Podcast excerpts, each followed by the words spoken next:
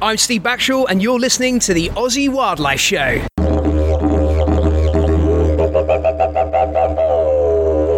All right, guys, welcome to the Aussie Wildlife Show. Adrian here, and I'm here, of course, with Steve. G'day, guys. And we're very lucky today to have with us Carl Charter, co founder of Experiencing Marine Sanctuaries and underwater photographer. Welcome, Carl. G'day, how you going? Yeah, good, mate. I've heard a lot of positive things about you. You do a lot of things to do with the ocean, don't you? Yeah, I've been lucky. I've been uh, passionate about the ocean since I was a kid. And I have moved through all the different areas of NRM, from water through to native plants, and now I'm back to my passion of the ocean. I've been working with the ocean uh, through EMS and Reef Watch for about 12 years. So I've been all, all around South Australia and been lucky enough to travel overseas as well as a scuba diver.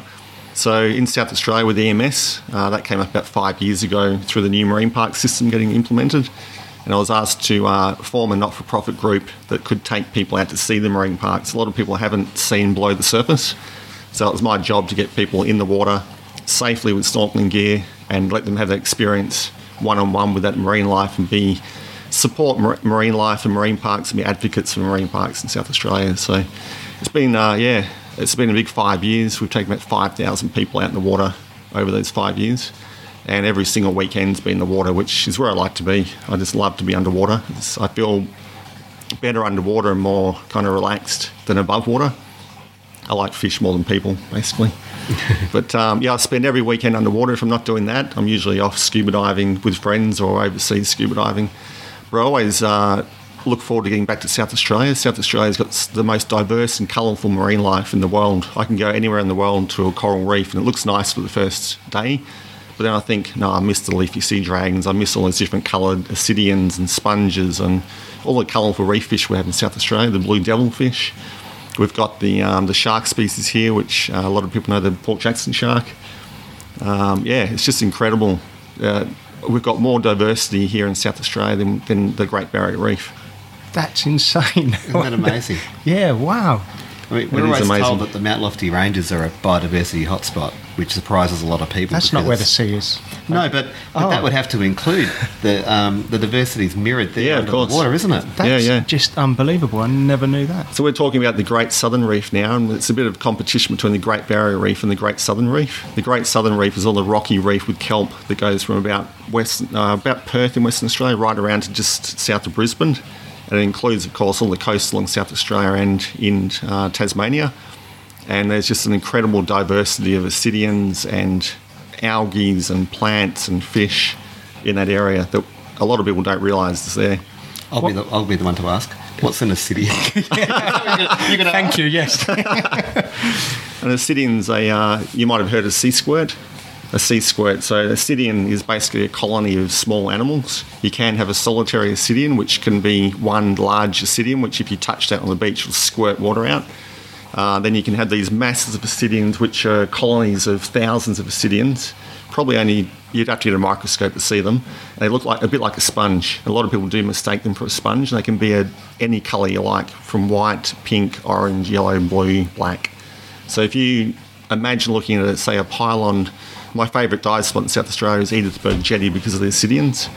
We've got um, so many colours. The pylons, if you put a flash onto them, you'll see a, a technicolour, basically pylon with pink, white, black, blue.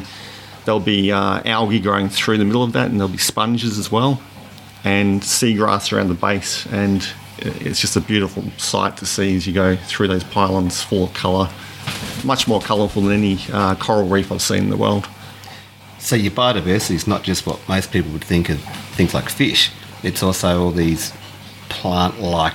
That's right. Yeah, algae is the big thing in South Australia. So you've got the kelp, of course. Then you've got the red algae, and you've got the green algae. So you've got three different types of algae, and the red algae here has more diversity than anywhere else in the world in the, the number of di- different types of algae and the colours.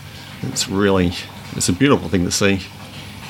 So places like uh, Robe on the, the southeast, you can walk along an intertidal reef at low tide, and it'll just be every colour in the spectrum of algae and different textures as well. Some like fern-like, some are, are calcium-like, some are hard encrusting, others are really feathery, others like seagrass. There's so many different types of algae. It's just incredible. What what do al- what does algae do for our oceans? Is it just a clean and a, cleaner system? Well, it's a bit of a carbon sink. So, especially kelp that grows, as you know, quite quite a large plant. They can be like a, a forest, basically absorbing uh, absorbing that carbon. So they are a, a carbon sink. They're also bringing um, oxygen into the system as well. Just like a land plant, they'll uh, um, they'll have oxygen coming out and they'll, they'll take CO two in. So, uh, yeah, part of the carbon cycle of the ocean. Now you said you spend like almost every weekend in the ocean, and you love being there. Can you talk about why? I mean, obviously you love the biodiversity. I'm sure there's so much to see, but is there any any other reasons that draw you in there? I think it's because I've just been introduced to the ocean from a very early age. My, my dad was a diver, so I used to see him dive all the time. When I was about nine or ten years old, I'd be asking him to take me diving, but I wasn't old enough at that stage to go. So at 12, he took me out in his Zodiac and put an aqualung in my mouth and chucked me off the back and said, breathe. That was my dive course. and I'd been practicing in the bath before that, the snorkel. I was so keen to go in the water. So I think I had that vision in my head from when I was a young kid, I'd, I'd be scuba diving. I read all the uh, the books and the magazines on scuba diving and marine life when I was when I was young as well. So when I got the chance, I just grabbed it and uh, learned to dive when I was about 14 here in Adelaide, British Sub Aqua Club, and went back to New South Wales. I dived Jervis Bay, which is now one of the most beautiful marine parks in New South Wales. Uh, dived there with my dad nearly every weekend on Navy boats. He was a Navy contractor. And came back to South Australia when I was about 16 and yeah, dived here for years and years and years. And uh, South Australia, like I said before, the, the, biodiversity is incredible, and I think I every time I go diving, I see something different. There's always something different. I do underwater photography, which is like another layer to it as well. I've always been a keen photographer since I was really very young. I took up, took up underwater photography probably 10 years ago, and now I've got a fairly professional camera set up with um, a macro lens and a wide angle lens. And I can go down, I'll, I'll see something that I've never seen before and get a photo of that come back, identify it, and I've found a new algae or a new fish that I've never seen before or some kind of invertebrate. It's just incredible what you can see. And even if you go diving every day for 30 years, you'll come back seeing different things in the same place. I can look at an area as big as a coffee table with a macro lens for a good hour and a half, and I can not want to leave that spot when my air gets low. I was like, there's so much more to see in that small area. It's incredible. And getting the photographs and the videos, that's the whole next layer that you can take up and yeah, for sure. have a look at and yeah, discover things you didn't even know you were looking at. Exactly, and I use that for education now. That's where I've got into now in my line of work. Basically, taking photos and using them for education in schools and um, publishing things in magazines and books and uh, donating images to Australian Museum for education. Um, yeah, it's just to take those kids in classrooms through a photo or a video, and now we've got 360 video and, um, and headsets for virtual reality. We can take those kids into the water. They might um, have a disability or not confident to go in water. Uh, we can still take them for that experience and, and let them see what everyone else sees. Sharks, colourful jellyfish. We've got the leafy sea dragon uh, diving under the Rapid Bay jetty. I've just done a whole sequence of manta rays and whale sharks, and just about to go overseas and do a, a shark uh, video as well. So tiger sharks and all the other types of sharks you get in the Bahamas. Um, we've got a lot of footage in South Australia of Port Jackson sharks, and they're one of the favourite things. The kids just love the Port Jacksons. Sea lions as well, seals and sea lions. Just over at KI last week, EMS put together a package to try and um, get people over to KI after the bushfires. So we had multiple trips over there now with uh, participants going out to see the sea lions along the uh, coast. We've got 360 footage of that as well to show kids in classrooms. I wanted to ask you about the fires. I mean, we see the land absolutely devastated and slowly things are starting to come back. But how do the bushfires affect the ocean? Well, as you know, um, CO2 in the atmosphere uh, does get absorbed by the ocean and makes it go acidic. So we don't know how much um, acidity the bushfires have caused yet, but it could be quite a lot with the fires we've had around the world the last two years the fires we had here in Australia, they've unprecedented. They had ash go right across New Zealand, as you probably know. A lot of that CO2 has been absorbed by the ocean. So a lot of things like shellfish that need that to start their life cycle, they can't actually form the first bit of shell where there's acidic water. And they are the, the foundation of the food chain. So without those, there could be a large change in the ocean biodiversity um, as a result of the bushfires in the near future. So I guess there'll be a lot of research now to figure out what the effects are. Also, I've just heard out on the east coast New South Wales with the flooding they've had, a lot of ash and dirty water has got washed into the ocean up there. It's gone basically black. Scientists I know in uh, Southern Cross University in Lismore have sent photos around of uh, large fish and eels, that sort of thing, like on the beach dead because of the black water, which takes all the oxygen out of the water as well. So there's been mass uh, fish kills uh, along the coast just over the last few weeks. I was due to be up there diving at Byron Bay to uh, record leopard sharks on 360 about two weeks ago, and we cancelled that because we had that massive rainfall of. Uh, some areas got 600 millimetres of rain over two days, and black water got pumped in. So the fires basically uh, lot, left a lot of ash, plus there's a lot of erosion now, I guess, because it's not getting held together by plants, and it's been washed down into the ocean. So yeah, I'm not sure how bad it's going to be, but it's not looking good at this stage. Now you, you talked about your 360 camera. Yep. yep. Can you explain a bit, a bit, bit, bit of that, a bit about that, please? Yeah, the 360 came in. Uh, we wanted wanted to give that experience to people who couldn't normally go in the water. So very young kids, people with disabilities, older people, people that just weren't confident in the water. Some people just can't go in the water because they're not confident swimming, that sort of thing. So I worked with the uh, Marine Discovery Centre at Henley Beach to put together some short videos on South Australian marine life for their centre. Uh, now that's grown, after about four years, it's grown to now supplying video to um, marine park staff to show kids in schools. We've got footage going through the Whyalla City Council on the giant Australian cuttlefish aggregation. And we've got hospitals using it and demanding more video for kids that are having chemotherapy and um, other cancer treatments and bound to a bed for a long time. So we like supporting that area as well. Marion City Council gave us a quite a good grant to get started. So we do a lot of it in the Marion City area with schools and nursing homes and yeah, it's been a real growth area for EMS over the last two years. To actually experience this, it's almost like virtual reality. You put on a headset yeah, it is virtual reality. So when we get the footage, which is taken with three GoPro cameras um, on 4K, so they're in a specialised uh, custom-built housing. We record the video in the clearest water conditions we can get in South Australia, which can be quite good if you if you look out for the conditions.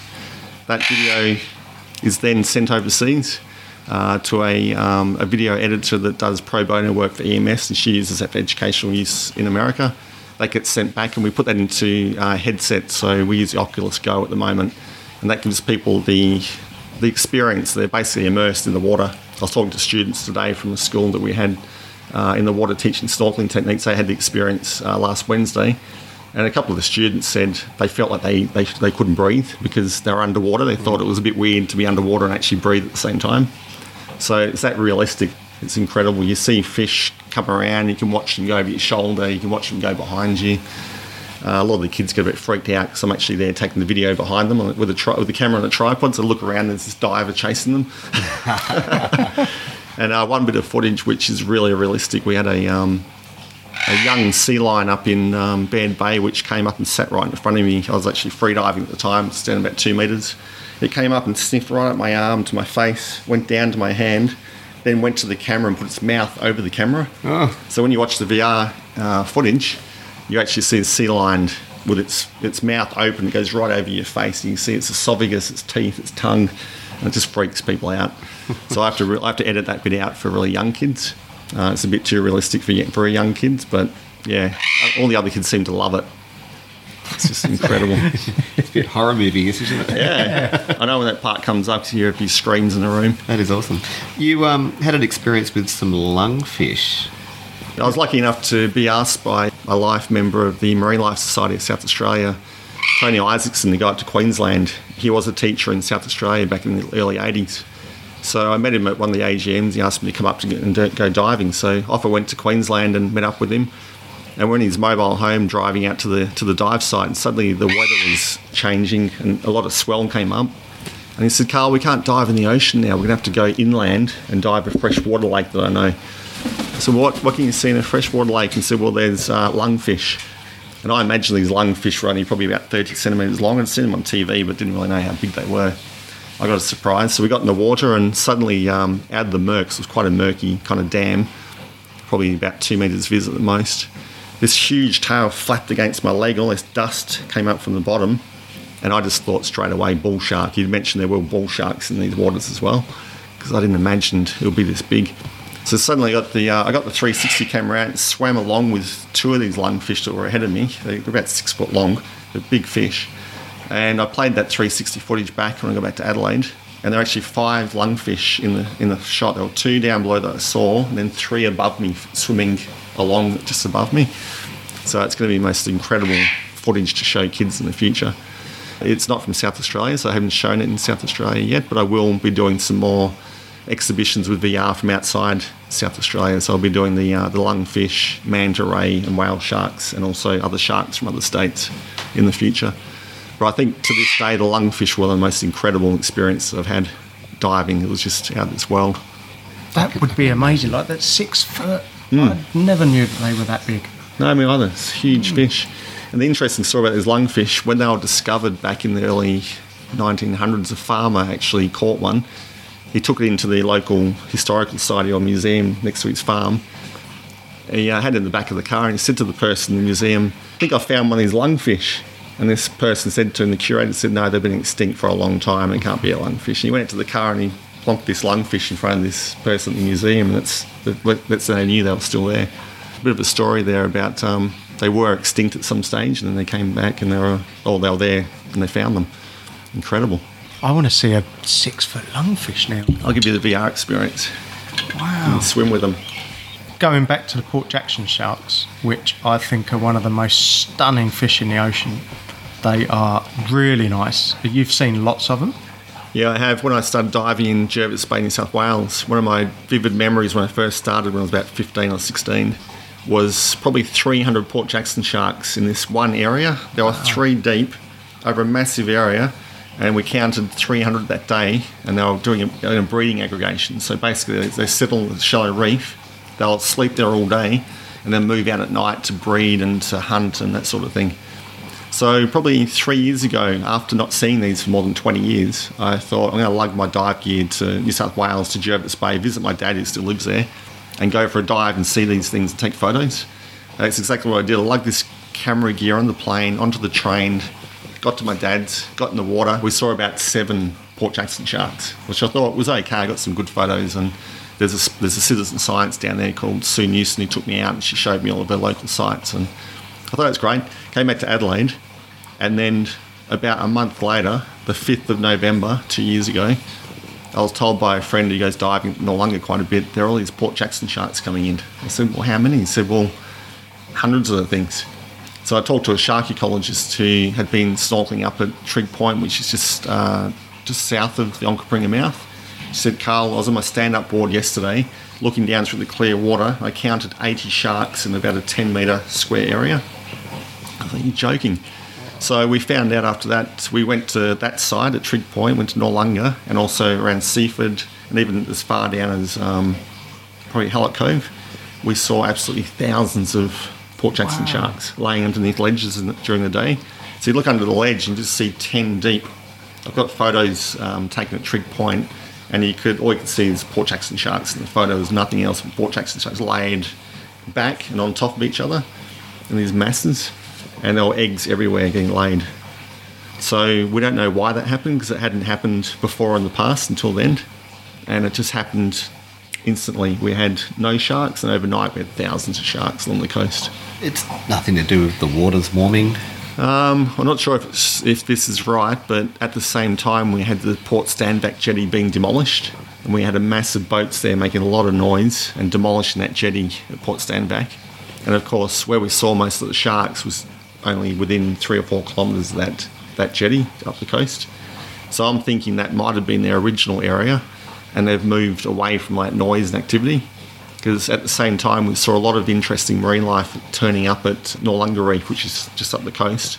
We saw large uh, Gurnard fish that we hadn't seen them before. We saw a leafy sea dragon. We saw weedy sea dragons. We saw huge wobbegong sharks, and we saw hundreds of Port Jackson sharks coming in, which we hadn't seen there in the past. So I'm thinking it was probably Port Stanvac Jetty, um, but I might be wrong. It could be something completely different, but that's how that's what I think. They just look like little armour machines. I love the shape. Yeah, the shape yeah. of a Port Jackson shark. It's amazing. They are the, uh, the the patterns on the body as well. And the lady in South Wales is doing citizen science. She's actually now taking photos from the top down, and she thinks now the, the patterns are quite unique for every shark. So she can tell different sharks apart from others now through the patterns on the on the body. So that's very interesting, and that that goes over well to the leafy sea dragons, which have the same kind of. Uh, they can identify each leafy from the markings on its face. Don't know if you realise that No. every leafy sea dragon's got its own marking. So about a year ago, they restarted a project called Dragon Search, which ran for about 10 years and it ended probably five years ago. Uh, now they've got that going from probably Western Australia right around to Sydney, and they're identifying from the facial features like a fingerprint all these different uh, leafy sea dragons, putting them onto a catalogue and they're doing machine learning now. So eventually they'll be able to put a photo onto the computer and it'll come up straight away and say, okay, that one was from Rapid Bay. It's related to this other other leafy. So it's going to be great when they finish the database. Saying that, they've been trying to get photos at Rapid Bay, and the leafy sea dragon population is completely gone. They haven't seen a leafy there for six months. Oh no. Is that right? No one knows why. There are a lot of different uh, ideas of what's happened. That- that We've had a lot of rough seas over the last six months that could have washed them out further. We get a lot of divers now from uh, locally and overseas that drop in on the on the jetty from boats and also from shore. You might have up to 20, 30 divers taking photos of one leafy. So of course they're going to move off to quieter locations to get away from divers. There's also the the idea that there could be some uh, people actually poaching the, the leafy sea dragons to sell to aquariums, so that's another worry as well. But I personally think it's just the amount of traffic that goes through Rapid Bay. It's well known now all around the world to be a hotspot for leafy sea dragons, or it was until now. So everyone that comes from overseas goes straight to Rapid Bay and gets in the water and they find a leafy and they spend a bit of time taking photos. Um, and after a while, that leafy probably gets a bit sick of being repeatedly harassed by divers wanting to get the best photo they can get. So yeah, we haven't seen a, uh, a leafy there for a long time. It's a real concern. Now, they're a state marine emblem here in South Australia. Are they found outside of the state? Yeah, they're in that um, the Great Southern Reef from probably just south of Perth, right around to probably just inside Victoria. Then outside that range with the Weedy Sea Dragon, which uh, occur mostly around Sydney and Victoria. We do get them in South Australia, but a bit more rare here, and also back around to yeah towards Perth. So that that Great Southern Reef is where we find them. Nowhere else in the world but that Great Southern Reef area. We've got the largest southern coastline in the world, haven't we, here in Australia? Yeah, exactly. Yeah, and it's also one of the most diverse. And the new term for it now is the Great Southern Reef. People have been talking about the Great Barrier Reef for a long time now. Um, but the Great Southern Reef is actually quite larger. It's worth a lot more to the economy as well. And it's much more diverse in marine life than the Great Barrier Reef. How do they put a value on the economy to the reef? Uh, well, it's um, tourism, and the main one would be fisheries, I guess, like uh, harvesting fish. But tourism's really big along that Great Southern Reef. They think it's worth about $10 million a year, I've heard. And it's a lot more than the Great Barrier Reef. It's surprising, but it's because it's such a large area, I guess. Hmm. Are they those leafy sea dragons? They, they remind me a bit of a seahorse. Are they related to seahorse? Yep, they are related to seahorses. When I do take people for a guided tour every now and again to see them, they expect them to be as big as a seahorse. So they'll be looking for something only a few inches long, and then they'll see this thing that's 40 centimetres long Are they? cruising around. They're quite large. Really? yeah, They are huge. I had no idea. I think I've seen a video. Oh, of okay. Someone with one, like, sort of guiding it around with their hands. That's not I good. thought, wow, look at the size of that. Yeah. Jeez. We give uh, very clear briefings uh, not to touch leafy sea dragons, but people that come from overseas who want to get the perfect image of them, they will push them around a bit. And that's really frowned on. I've, I've, I've, heard, I've worked with Oh yeah, parks. sorry, I didn't mean actually touching it. They were just sort of stopping it, you know, putting hands Even- up, and it, yeah, it wasn't that. touching it. But even that, yeah, Yeah. it's not great. But Yeah, people do touch them as well and try and move them around. But yeah, even just even hurting them and stuff is probably a bit invasive. Uh, yeah, not good. But yeah, we've written a good code of conduct now, which uh, explains to divers from overseas what they can and can't do, and they're usually quite good. I've taken numerous divers out, professional photographers, and they're usually pretty well behaved. You might get the odd one that gets a little bit too excited when they see one, but um, I usually take them to the bluff, and you can see up to 12 leafy sea dragons on one dive at the bluff at Victor Harbour. That's the big hot spot in South Australia now for, for leafings. But the problem is you only see them there on a really calm day. The bluff is open to this great to the Great Southern Ocean, and you get some really big swell through there. So you can only go there probably half the time, whereas Rapid Bay is a bit more protected. Do you have to be scuba diving to see one, or can you see one snorkeling? Um, we have seen them on snorkel. We went to Rapid Bay about two years ago with EMS, and I actually put it down as a, a, a sea dragon snorkel. I thought that was pushing it a bit because it is hard to duck dive down to see them. But saying that, on the day we saw seven juvenile leafy sea dragons just below the entry point on the seagrass. So I was able to go down scuba and actually point them out to people, and they could duck dive down a couple of metres and actually see the leafy sea dragon on snorkel. I did see a young lady probably five years ago at Rapid Bay, and she'd only put a Damascus snorkel on that day. She'd never snorkeled before. And I was on scuba, I just come up from a dive. Uh, there was one directly below her. So I, I coaxed her down, she actually duck dived down about four metres. And I got my first photo of a snorkeler with a leafy sea dragon in the foreground. And I thought it was so cool that she'd never snorkeled before, and there she was with a leafy sea dragon right in front of her. So yeah, it is possible. And I can't say the location, but I did hear just yesterday that there are three leafy sea dragons in only a metre of water in a very popular area that people go to a lot in South Australia, swimming. So you can see them in very shallow water as well, if you're lucky. Wow. Should we guess places? You take Top peop- secret. Top secret, yeah. you take people up to see the giant cuttlefish. Yeah, that came about probably 10 years ago. I went up there with Flinders University Dive Club and I was sitting around the table with the other members and they said, Oh, let's go to Whyalla. And I was quite new to diving in South Australia then. And they said, I said, Oh, why would you go up to Whyalla? It's five hours drive away. Oh, because you see cuttlefish. I said, Well, I can go anywhere in South Australia and see a cuttlefish. They said, Well, there's thousands, hundreds of thousands of cuttlefish. You'll see one every one metre square. I said, Okay, let's have a look. So we went up there. I didn't actually have an underwater camera back then, but the people I was with did. And we got back after the dive, and people were getting their camera cards, their phones put on their laptop. There was these incredible photos of these cuttlefish, all these like technicolor, every colour in the rainbow on these cuttlefish, and all the the morphing they do to mimic their background and mimic the colours. It just blew me away. And it was within two or three weeks of that, I bought my first underwater housing for my for my camera and started taking photos. Um, but then coming back to my recent past with EMS, I had one of my participants um, ask me about the cuttlefish. And she said, Oh, would you be able to organise an EMS trip to Wild to see the cuttlefish? I said, That's a good idea. I might do that for a team building weekend. So I organised this weekend for, I thought, about 10 people. We ended up having 75 people each day for three days in the water from Adelaide. every every day, like kids, uh, parents, older people. Yeah, it was an incredible weekend. We saw so many cuttlefish. They were just coming back from. They did go through a bit of a, a population drop, which I'll talk about in a minute. But every year since then, we've been back, and now Whyalla City Council's termed this weekend, or it's become a month, Cuttlefest. So Cuttlefest is now not just going snorkeling, but it's a whole lot of above water events as well. The museum puts on an educational event for schools. Marine parks put on put on um, different events of education as well. They've even got a marathon there named the Cuttlefish Marathon.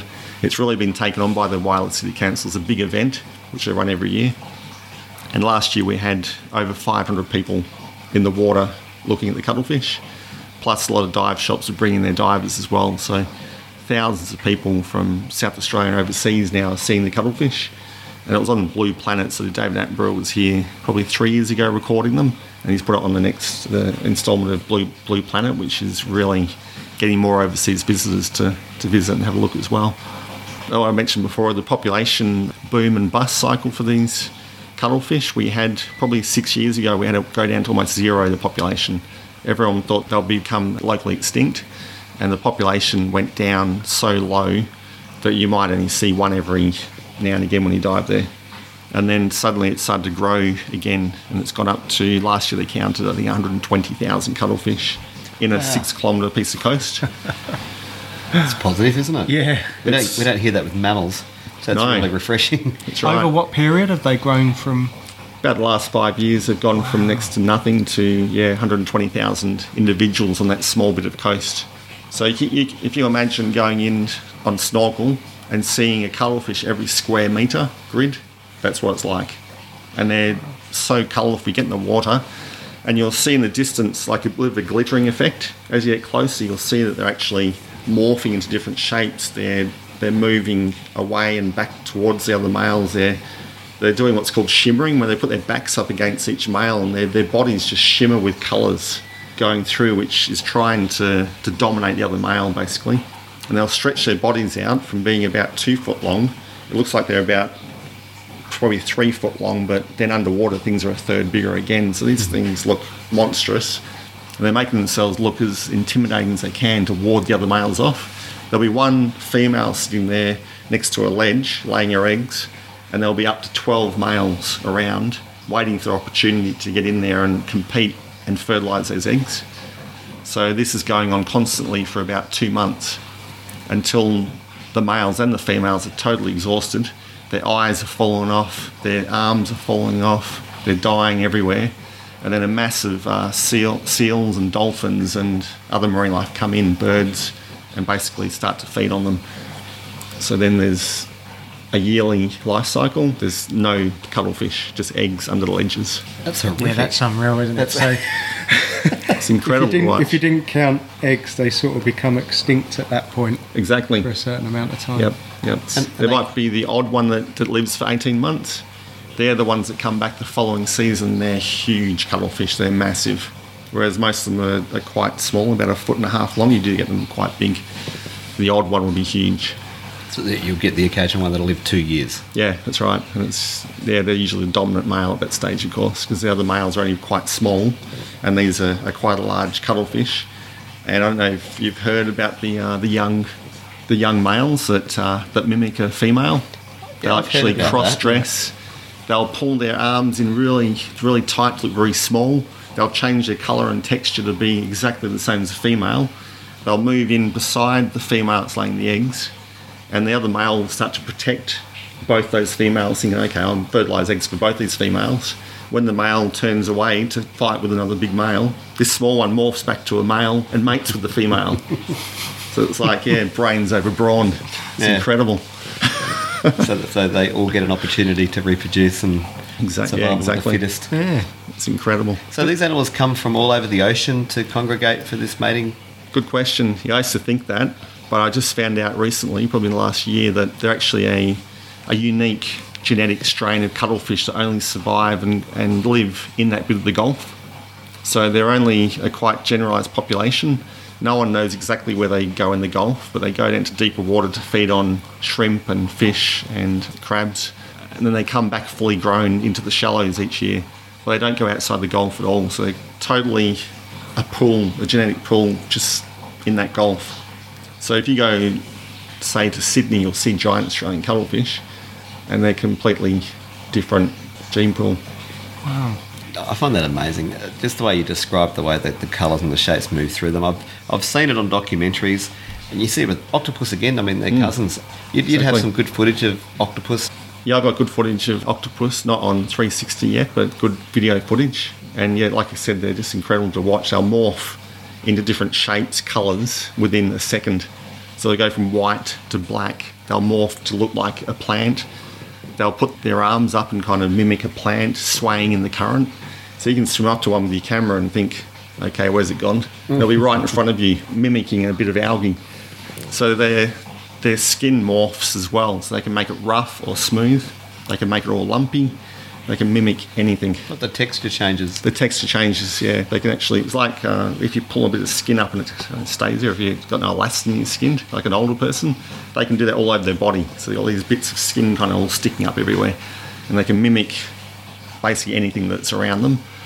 Another thing is they're actually colourblind, but they're one of the most colourful animals in the world, and they can mimic the colours below them, We found a weakness. even in the dark.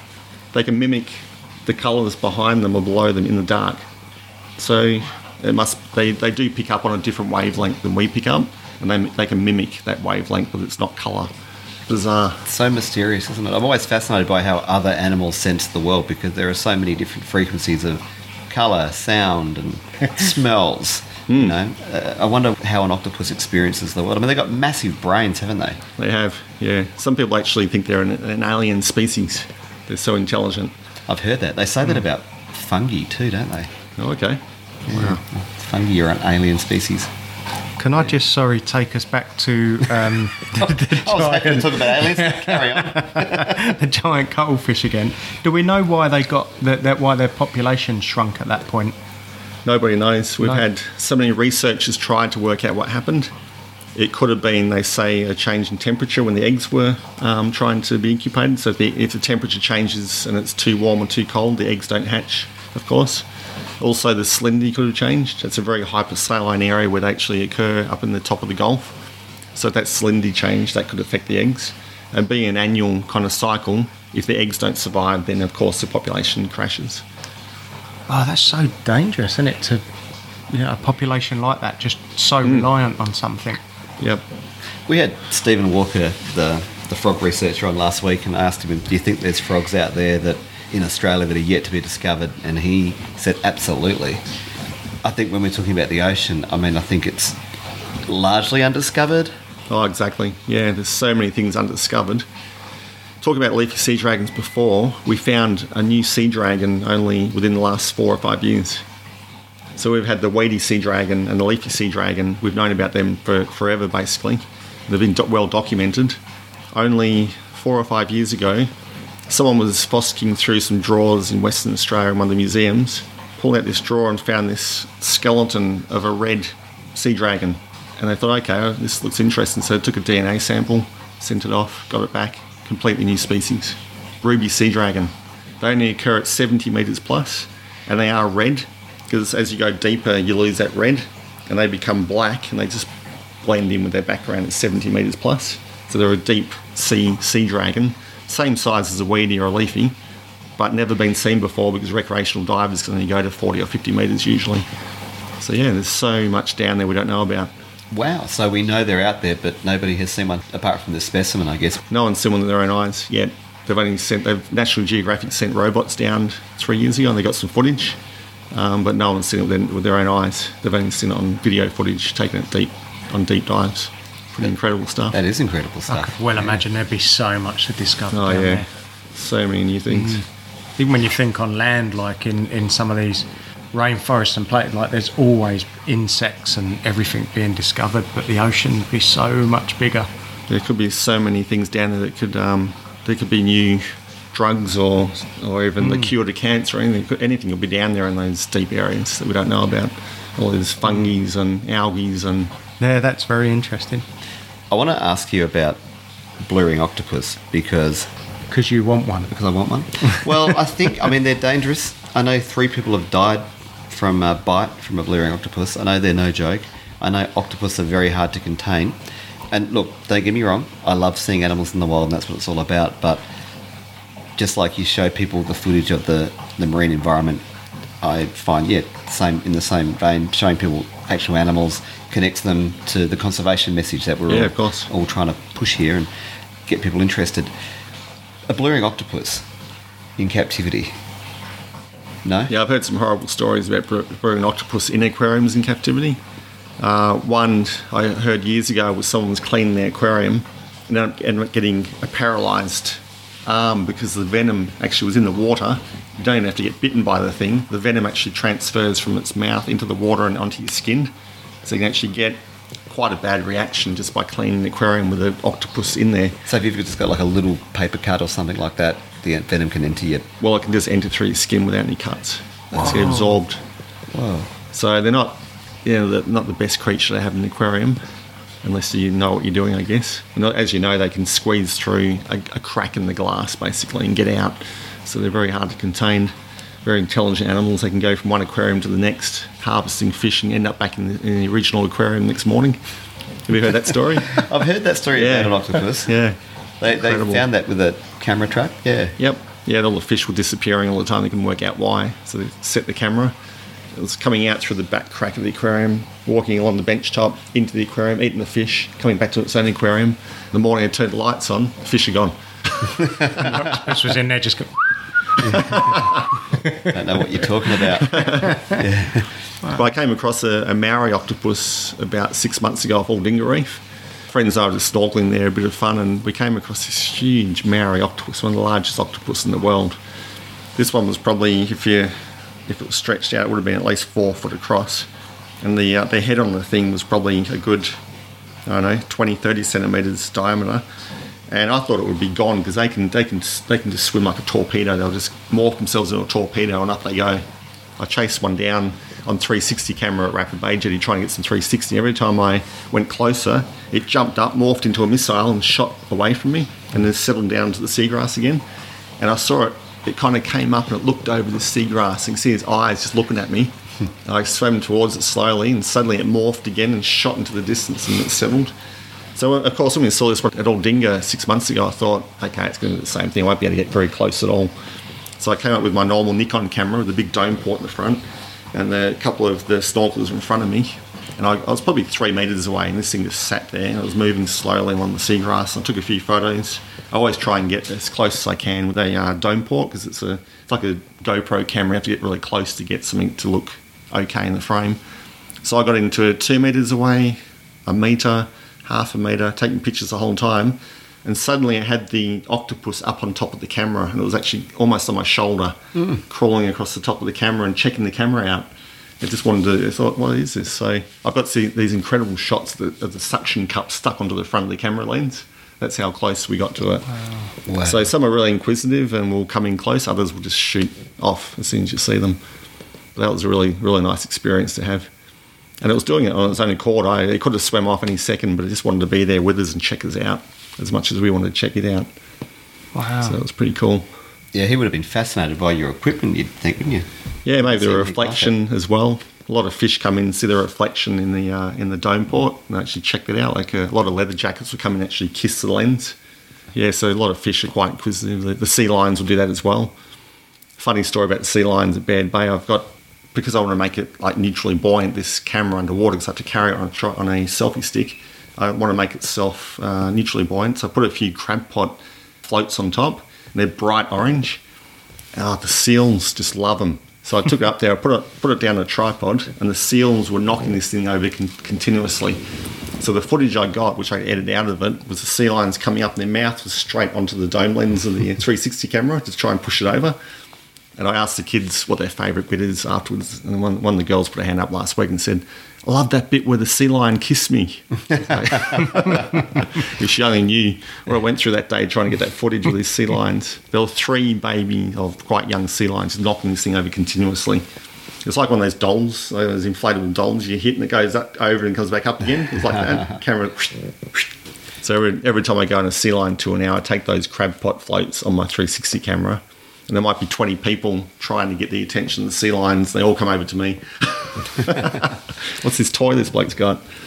So yeah, it's been great. I've Got to ask you, do you ever worry about some of the marine predators like great white sharks? Yeah, have you had any real dangerous experiences? Um, if not, make no. them up. I've never actually had an experience where I've been worried. I usually choose snorkeling sites and diving sites quite carefully. I do wear a shark shield when I need to. I go off uh, in deeper areas on shipwrecks or on drop offs, say the drop off at Aldinga, uh, anywhere that there could be more chance of sharks, I'll wear a shark shield. I won't dive at dawn and dusk. It's a bad time as well. We always try and like snorkel and dive where it's um, quite quite shallow no steep drop offs. So yeah, I've, I've never actually had a worry yet. We do worry about it, of course, because they are a big predator and they can come. It's the ones you don't see, basically, going to get you. But I've been diving for 30 years and I've never really been worried while being in the water. I have had friends, uh, close friends, who have been on dives and they've had a white pointer swim past. And usually they're quite graceful. I just swim just just out of sight and I just circle around a bit. When you go to the surface, it's a scary bit. And that's why a lot of dive boats have large shark shields and things like that on the back so you can come up safely. Because, uh, yeah, sharks will mistake you for, say, a sea lion or, or a turtle or whatever, a natural prey, and come up and have a taste. So when you say you wear a shark shield, Yep. what, what does that consist of? It's a device that was invented in South Africa and now it's owned by an Australian company. It's a long piece of cable, probably about as thick as a garden hose, probably about two metres long. And a lot of people wear the, the type that goes around your ankle. It's got a little electronic device about as big as a mobile phone with a battery. And that gives off this signal like it's almost like an electric fence when you touch it. It's a really strong shock. And the larger the shark, the more sensitive it is to that shock. There's um, sensors on the nose of the shark which uh, pick it up. So the, the, the larger the white pointer, the more painful it is when this shock goes through the water. So they can't feel it or sense it probably for until they get into about five meters. As when they get to about three meters away, it's too painful, and they'll just go the other way. They did some research on the shark shield probably three or four months ago, and they found that it was the best shark deterrent on the market. They had another one which was a magnetic band, which you put on either your wrist or your ankle, and that increased the strike rates of sharks by two percent. So I'm not going to buy one of those. oh I have two, please. It increased it. yeah. Wow. Apparently, yeah. So the shark shield's been used. I've been using it for probably five years. It's been around for probably a decade, and it's it has been proven to to make sharks swim the opposite direction. Unless, of course, they're in a hunting mode and there's blood in the water, then there's not much you can do. They'll be in that basic instinct where they'll basically go for anything. It must be. I went on uh, the dolphin dive boat and they throw something off the back like that. That would be a shark similar shield. thing. Yeah. there's a large version for boats which uh, Yeah. gives out a much bigger radius around the boat. Yeah, and they're, they're great to have for when you're out in the blue. You don't know what's out there really, and you, when you come up, that's the spot they're going to grab you. When I'm on, on the bottom, I feel quite safe. It's just being up in the water column on the surface in deep water, you do feel a bit worried. You said you're heading overseas to film some different shark species. Is that a particular time of the year where they're all going to come in and congregate, or This is off. Um, it's called Tiger Beach. The location. It's off the Bahamas. It's one place in the world where you're guaranteed to see just about all the species of sharks out there. So you'll see uh, lemon sharks, reef sharks. You'll see hammerhead sharks, tiger sharks. Yeah, just all those different sharks in that one area. Basically, there might be five tiger sharks and maybe ten reef sharks swimming around at one time. So it's basically surrounded by sharks in clear water. And there are people there who have been working with the sharks for the last 20 years.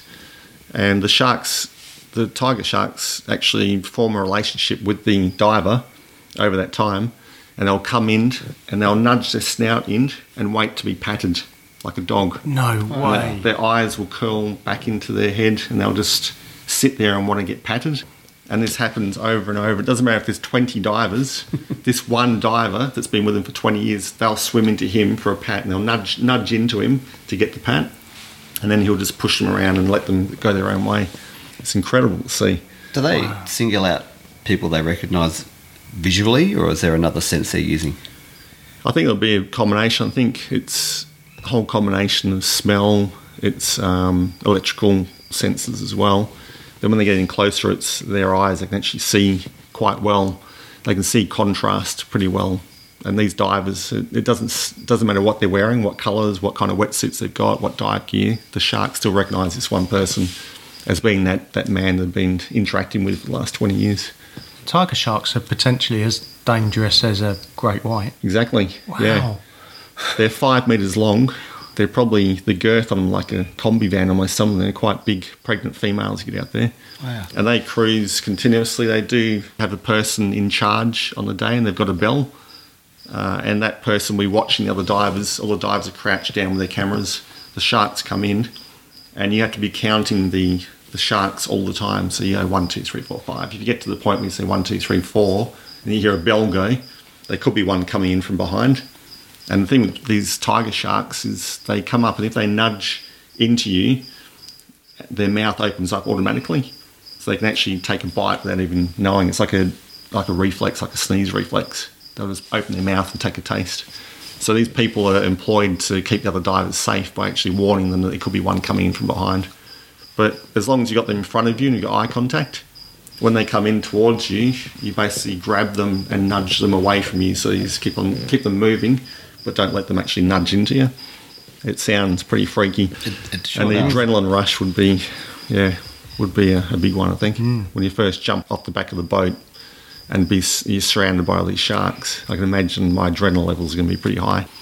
I've always said I'd love to do something like that. Not sure if I actually would, but the, the thought of it really does get me going. I'd love to. Yeah, this is going to be a dream trip for me. It's actually been on my bucket list for years now, and I'm doing it for my 50th birthday. So, really looking forward to it. I've just Oh, so uh, you're not doing it for 15 years? Pardon?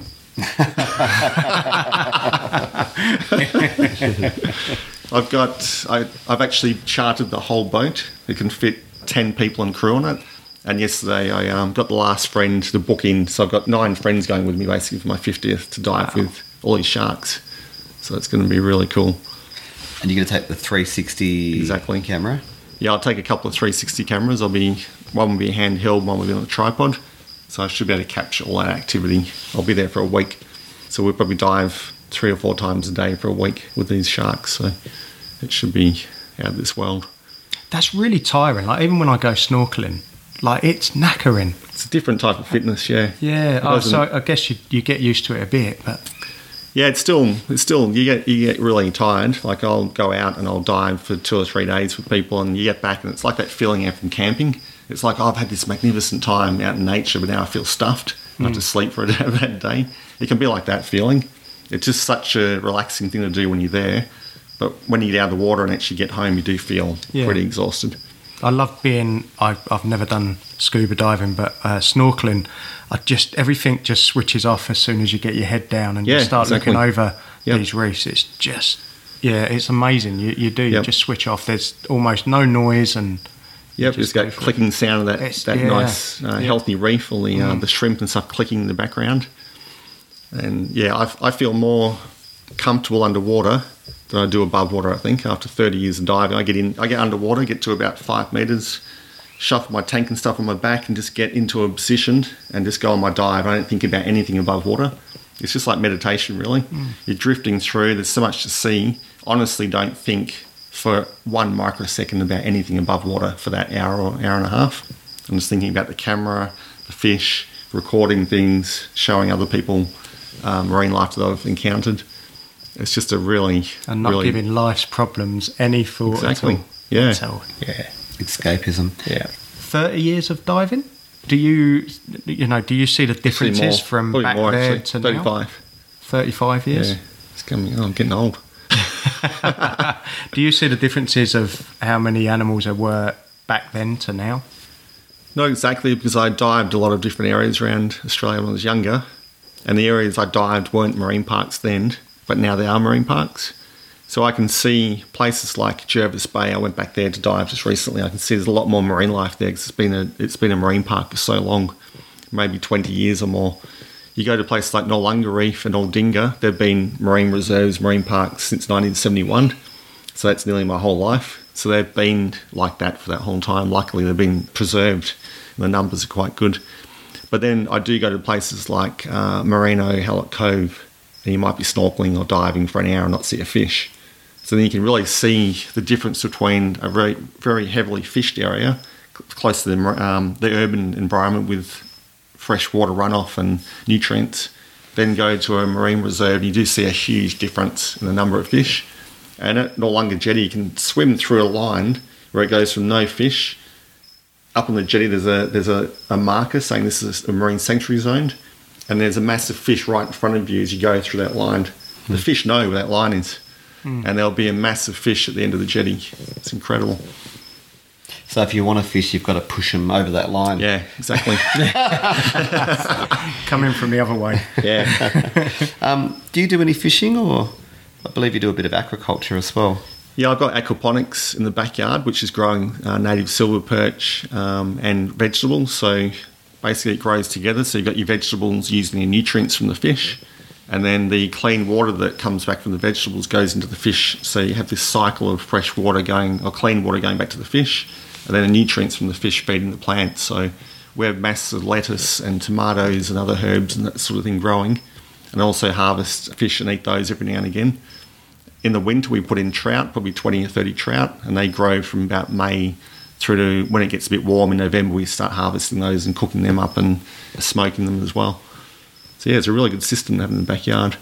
I have um, fish. My dad used to fish back when I was a kid. We would go out in the in the boat and he'd put a line in, and we wouldn't catch anything. He would go to the fish markets and buy something on the way home for dinner. So we weren't that successful at fishing. My grandfather used to fish a lot in South Australia off his boat, getting whiting and crabs and squid, that sort of thing, which I think are really sustainable to eat, local caught fish. So I, yeah, I just took my, my son, who's 19 now, to Port Broughton because I used to fish with my grandfather in Port Broughton. I was about probably eight or nine years old. And we spent just one afternoon catching blue swimmers for a bit of a feed. So I think if you're, you're fishing and you're fishing locally and getting fish like the crabs and the, uh, the squid, which are a one year life cycle, I think it's quite sustainable.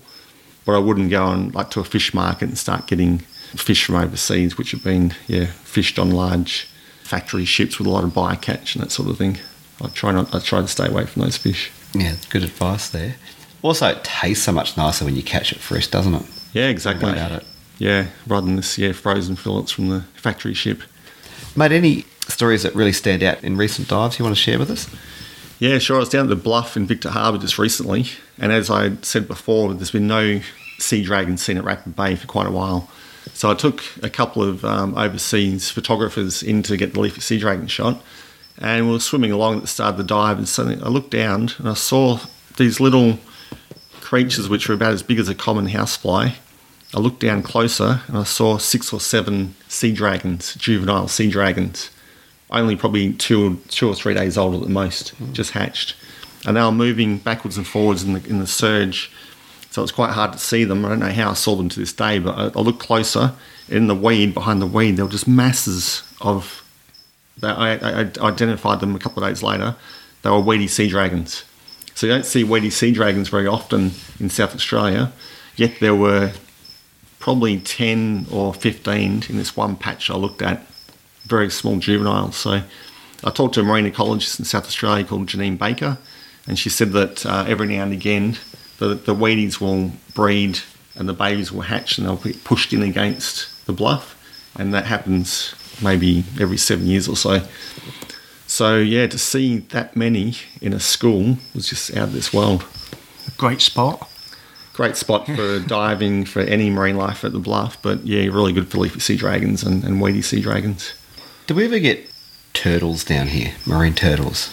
Yeah, I've heard reports at Rapid Bay of turtles going through. Loggerhead turtle. I actually did see one about four years ago on a wreck called the Claris. We went on a wreck dive on the Claris, and we had a couple of students with me, and we swam across, and this turtle was just sitting wedged underneath the, the hull of this shipwreck.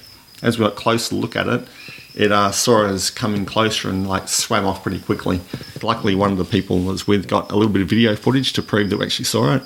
But I've never seen such a big turtle until that day in South Australia. It was probably a good two metres long, maybe a metre and a half wide, and it was a, quite a big loggerhead we identified as. But you do see some really weird marine life coming through South Australia. I'm not sure why it happens, but you do see. I've heard of a green turtle being spotted as well. I haven't seen one myself. Um, just recently, there was sunfish in the Port River, and they're usually like a deep sea fish. They also saw sunfish along the Encounter Bay near Victor Harbour. They were going, they were whale watching, and they saw this weird thing on the surface. Couldn't identify what it was. Then someone identified it as being a sunfish. So that's really, really quite a, a rare sighting. But they do get regularly seen in hmm. South Australian waters in the Port River, apparently, all places. They're a bizarre looking fish, aren't they? They are, yeah, very big, thick-skinned fish. They come up actually to get the parasites taken off by birds and other fish. That's strange.